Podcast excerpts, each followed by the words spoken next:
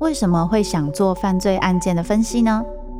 我不是要去讨论其中的猎奇性，这些犯下重大刑案的人，他们可能就是我们身边都会出现的一般人，只是因为发生了一系列的无法承受之重，最终被内心的怪物所吞噬。在这些悲剧性的案件中，你可以看见人性与心理的辗转坠落或求生，与你我都可能经历的深渊。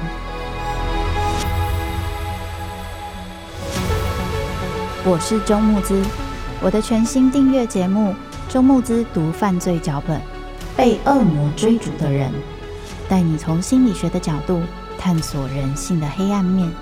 以及他们内心始终没说出口的挣扎。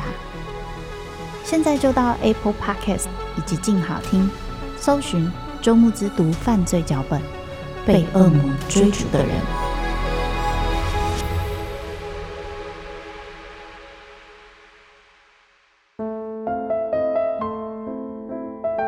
被遗弃的，寻找爱的，想回家的人。每个人生脚本背后，都有他没说出口的伤痕。周慕姿读灵魂脚本。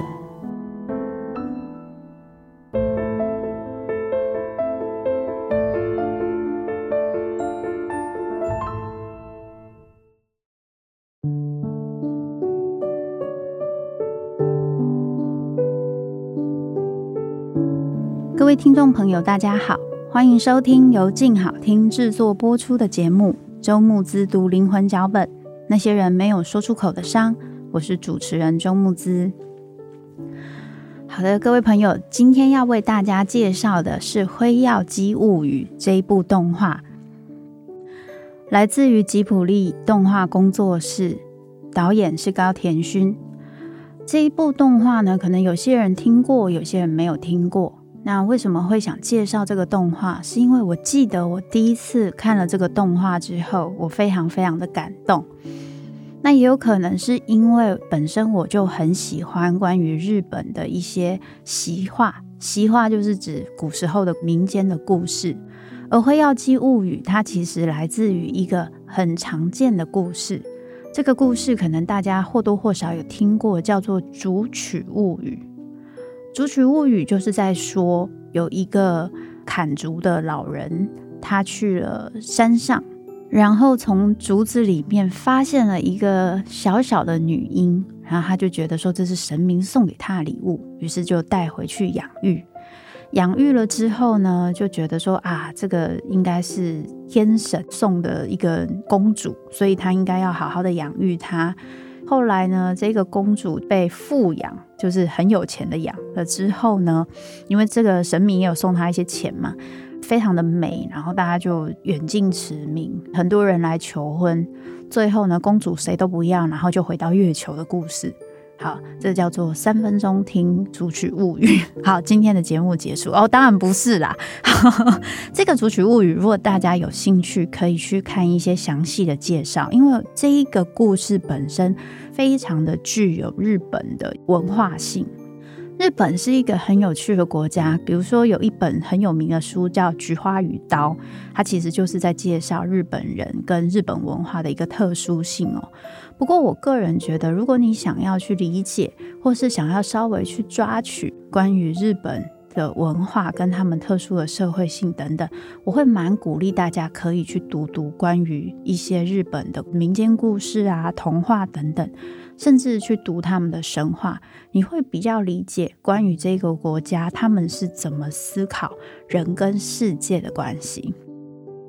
《竹取物语》就是一个很日本特性的故事。之前，如果你们有听到第二季的其他集，可能有注意到我有一直在说，日本童话或是日本民间故事有一个特色，就是无的结局，结果就是好像什么都没有。那西方的故事常常就会有结婚的这个部分。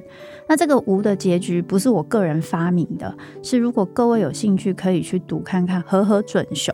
一个专门分析日本童话的分析心理学家，他有做了很多日本故事的分析，相关的著作非常欢迎各位有兴趣可以参考。那这一次我会分享的一些内容，有一些也跟和合准雄的作品有关，其中包含《活在故事里》以及《源氏物语与日本人》这两本书。那回到刚刚讲到《竹取物语》，我会稍微介绍一下，因为《辉耀姬物语》基本来说是用《竹取物语》去改的，可是呢，它又增加了很多高田勋自己想要讨论的一些关于生命的生活的人的一些议题。《竹取物语》它在日本的故事里面有一个很大的特色。那就是这个女性，她后来是没有跟任何男性连接，然后她就离开了人世。而在这一个故事里面，有一个非常大的重点，就是这个女性非常的美，后来就消失而去。所以在日本的故事里面，有一个很重要的特色，就是这个美常常是没有办法可以。很深的被留下来，或是可以很长期的存在。这个美之所以美，就是因为它跟死亡是非常接近的。这也就是为什么日本的文化里面，你会发现它很强调一个，比如说在最好的时候，有些人是什么？在讲到一些武士魂，然后遇到一些事情，他必须要做一些什么切腹啊，或是对于他们来说，自己最好的东西在那个时刻被留下来，是日本文化一个很重要的关键哦。再加上日本的美学意识，之前我们在谈作家的灵魂脚本，其实也有谈到他的那个美，常常跟瞬间虚无。一下就不见了的东西有关，所以像日本的国花是樱花嘛。可是，在这个东西很有趣的是，如果今天美就是瞬间即逝，那如果是丑呢，就是永恒了。所以《辉耀姬物语》其实它就代表了一件事情，那就是当我们今天要把这一个美很完整的被执行，甚至可以被人瞻仰。代表着这个女性，她本来就没有打算要跟任何人产生关系，她就是要很快的用自己本身的这个状态去完成美的意识。这个部分跟西方的故事体系其实很不一样。西方的故事体系是，她最后都还是会跟一个人结婚，也就是说，她不管是离开了爸爸妈妈，还是爸爸妈妈过世，她最后回到跟另外一个人结婚，就是她自我意识的完成。就是他有办法跟世界的人做连接，可是这个《竹取物语》的故事，它其实很明显的是在告诉我们，这个女性，或是这个代表日本美学意识的女性，她是用自己的方式完成这个美，让人家瞻仰，然后不跟任何人产生连接，就结束了这个故事。那回到我们今天要介绍的动画《辉耀姬物语》，它有没有跟人产生连接呢？有。这也就是我觉得高田勋很厉害的部分，他把《竹取物语》许多没有去说明那一些角色内心的一些心情的部分，用很多合理的情节把它连接起来。当然，所有的童话故事都有这个特色，就是你不会很懂那一个角色内心在想什么。我不知道大家有没有兴趣，就是如果你回去看看很多故事，你大概最多知道反派在想什么。我觉得灰姑娘很讨厌，所以我要欺负她。那灰姑娘哦，觉得很辛苦，而就这样。可是她没有什么很深入的，为什么呢？因为这样子才可以让我们去投射。也就是所有的故事其实都是帮助我们，或者是帮助孩子去认识这个世界非常重要的工具。而这个《辉耀姬物语》，它在结合了《竹取物语》的部分，一样有刚刚前面讲的这个老翁，他捡到了这个孩子，他非常开心，把他带回去，然后呢，他跟他的太太都很开心的把他养育长大。可是这个部分有一个非常重要的关键，那就是在他们养长大的过程中，第一个是小孩长得很快。在《辉耀姬物语》里面特别强调，就是小孩好像以前有说几米多啊，几寸一个晚上就大一寸，哎，他真的是一个 晚上就大一寸。所以整个辉耀姬物语从出生到他长大，其实没有几年。而在原本他长大之前，他在人世间的爸爸妈妈是怎么养他的？是走放养路线。什么叫放养路线？他可以跟很多男生去哪里玩啊？去采竹笋啊，然后跑来跑去啊。他没有特别一定要受什么教育或学什么东西，基本来说就是在山林中跑来跑去，感受世界而已。这个是他小时候所经历到的一个非常重要的时光，也是他后来觉得最美好的时光。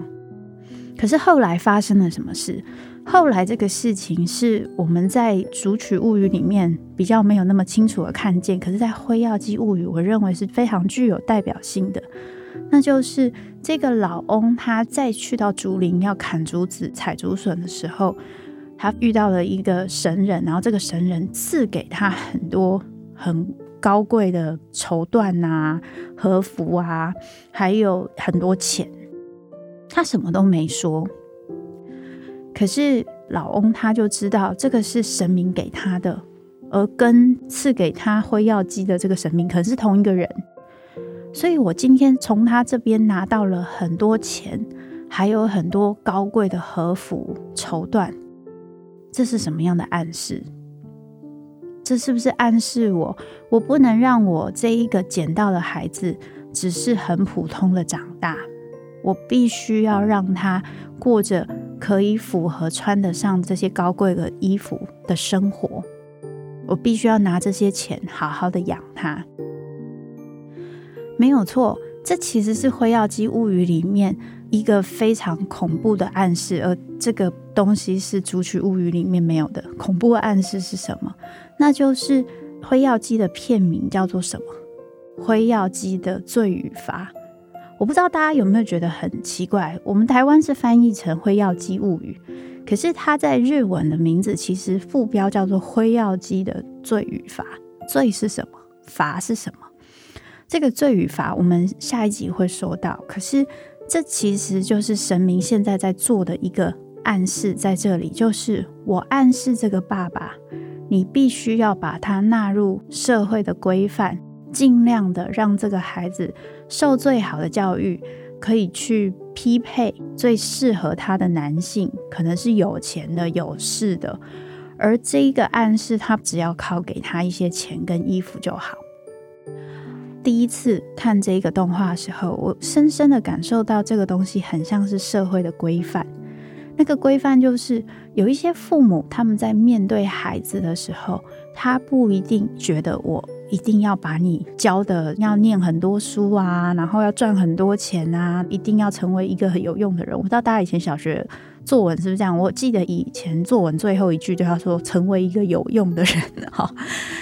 可是这个社会的期待是这样的，特别是如果今天父母本身的教育程度还有社会资源并不少的时候，父母开始会遇到一个困难。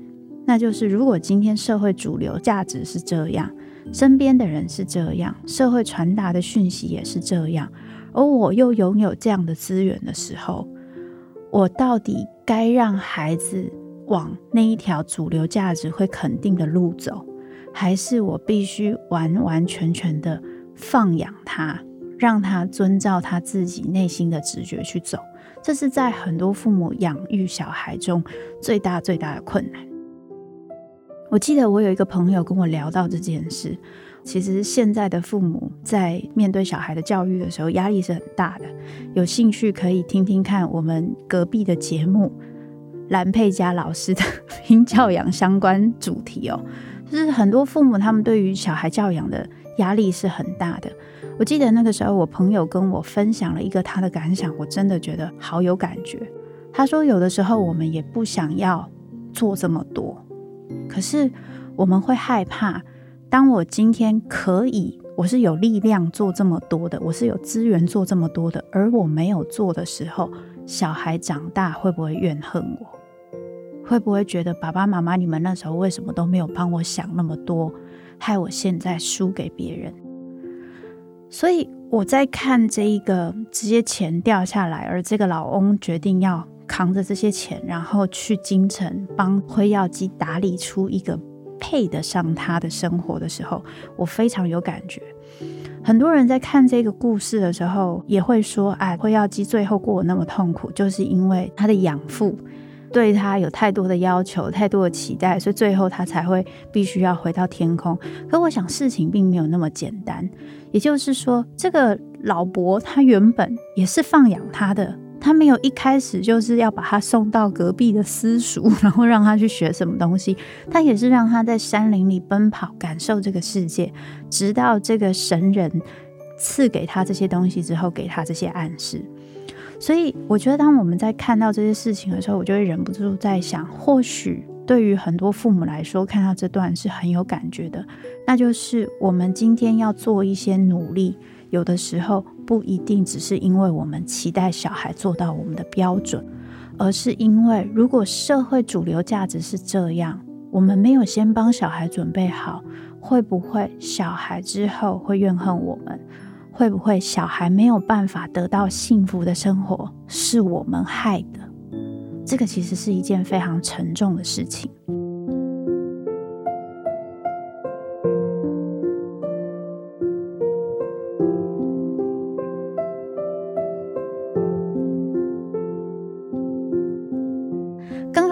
强调那个老翁跟女儿，讲到非常重要的一个线哦，就是关于老翁跟女儿的故事原型。日本跟一些西方都有类似的，可是，在西方比较多是爸爸跟女儿，可是在日本很多是老翁跟女儿。而在《竹取物语》的这个老翁跟女儿里面，又有一个特色是，这个老翁他是不是真的是他的爸爸？不是。这个老翁是他的养父，你可以看到《竹取物语》里面的很多状况。这一个爸爸很像神明的代理人，他接受神明对他的一些期待，去他去做一些事情。《竹取物语》里面还不一定这么清楚，你看《辉耀姬物语》就非常清楚，他根本就是神明的代理人，神明稍微吹个风，他就立刻往那个方向直直冲而走。在这一个过程中，老翁他。更像是监护人，甚至中间人，会特别强调是比较像代理人、中间人的这个部分，是因为在这一部《辉耀机物语》当中，当神明在后面操控的那个味道很重，老翁成为中间人跟神明代理人。感觉像不像我们刚刚提到的许多父母，他们在帮孩子决定一些事情，或是必须要帮孩子安排很多东西，甚至教养的一些准备等等，不一定是出自于他的本性，而是因为这个主流价值跟社会文化期待的影响的一个比喻。所以我会想在这边多做一些说明。也就是说，当我们今天要去讨论为什么这个老翁这样子对他女儿，是不是因为他不爱的时候，或者是我们要去讨论一些父母为什么要这样子强迫小孩去做一些事情，是不是他们不爱的时候，可能我们重点并不是放在他们爱不爱，而是这个社会规范跟期待是不是真的影响了父母。所以，当父母需要去强迫孩子，或是要求孩子去做到一些期待的时候，有时候不一定出自于他本身的意志，而是因为他担心不这么做，日后对于孩子的幸福人生会有一些影响。当然，我现在说的不是全部的父母，可是我认为这个部分仍然是需要被考量在里面的。下一集我们会讲到关于求婚跟结婚的意义。那个求婚的难题就有一个很有趣的现象，不是由爸爸提的，是由辉耀姬自己提的。竹取物语里面也是由辉夜姬自己提的，这就是非常重要。为什么我一开始会提关于竹取物语或者是辉耀姬物语？它基本来说是一个女性自觉、自我成长跟找寻自我意识的一个故事，因为。当我今天可以自己提出我自己的需求的时候，就代表我本身的独立性是很强的。那回过头来，当我们今天谈到这个原型的故事，就是爸爸的女儿，老翁的女儿。其实爸爸的女儿这个原型故事是很有趣的，因为爸爸跟女儿这条线，对于女儿来说，爸爸是跟她一个很深的情感连接。它是个保护。可是有时候我必须要断开这个情感连接，跟断开这个保护之后，我才有机会可以去踏入外面的世界，跟外面的世界产生连接，认识新的人。不过，你从爸爸的女儿的故事里面会看到很多，当女儿今天要跟别的男生结婚，或是别的男生来求婚的时候，爸爸会出来提很多要怎么样你才可以娶我女儿，你要先通过什么，再通过什么，再通过什么。当然，也有一些故事，西方跟东方故事都有，是由公主自己提出的，那个意义是不同的。也就是说，今天爸爸提出的时候。最后，他还是会稍微送给这个女儿跟这个男生一个祝福。可是公主提出是什么意思？就是老娘不想嫁啦，就是这么简单。所以这是一个很有趣的故事的一个原型哦。如果大家有兴趣，可以去研究一下。不过我在这里想回到心理学去谈一个很重要的东西，就是父女关系。关于爸爸的女儿这件事情，其实是会很明显的影响到关于女性她的择偶选择上。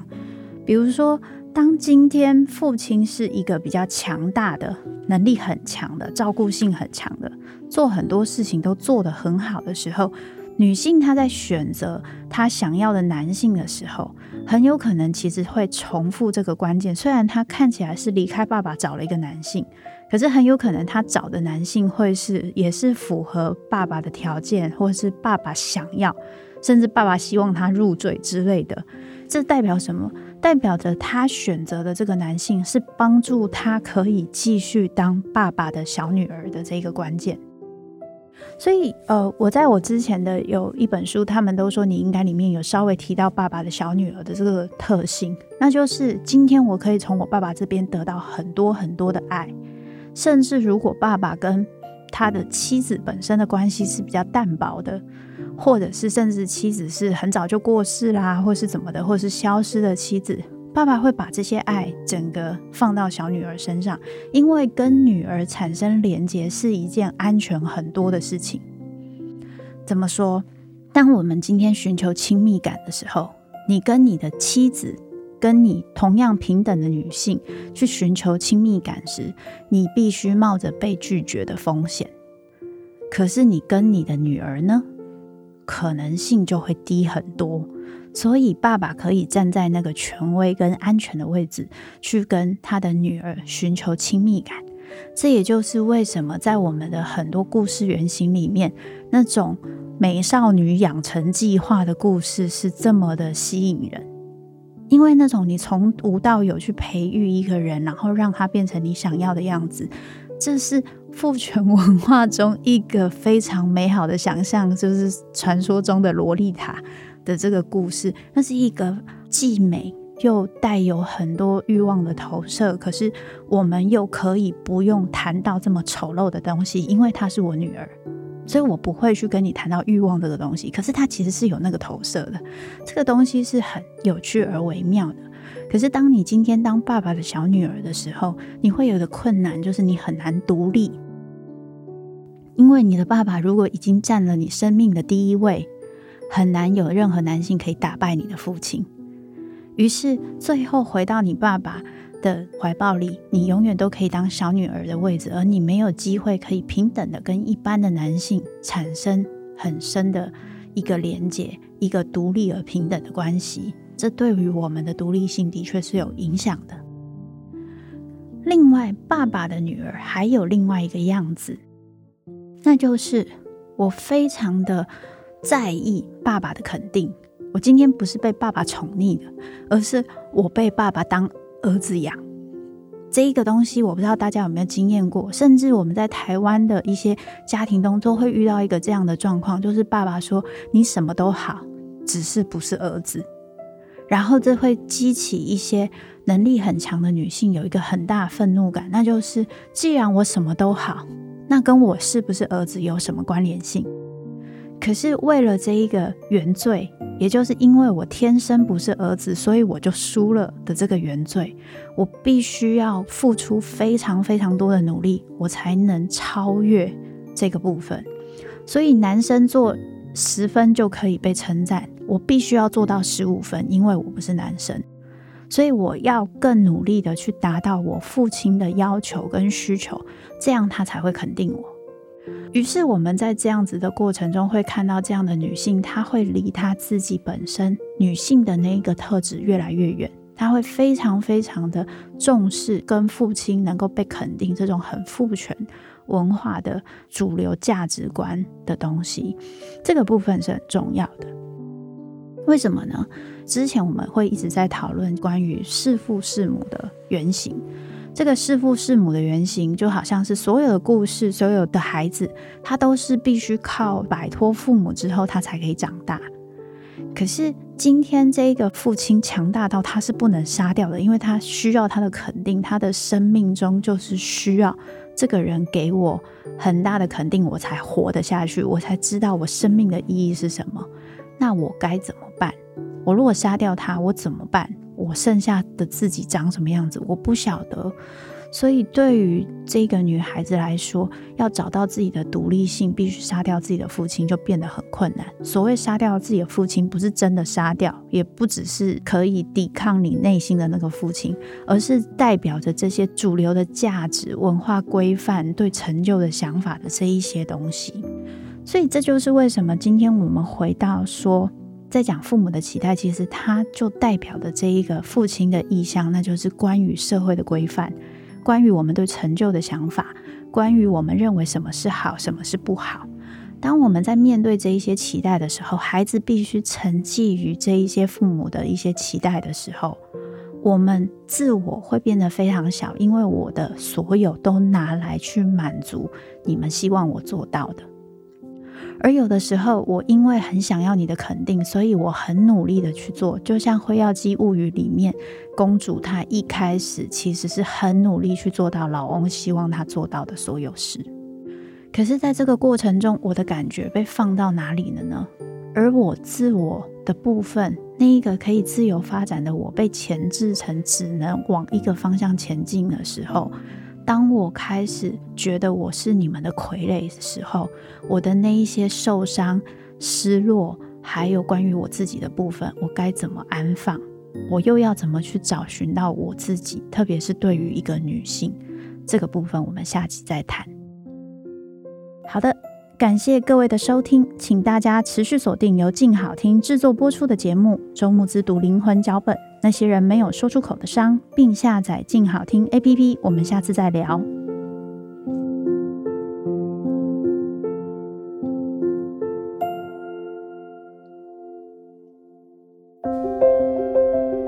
想听爱听，就在静好听。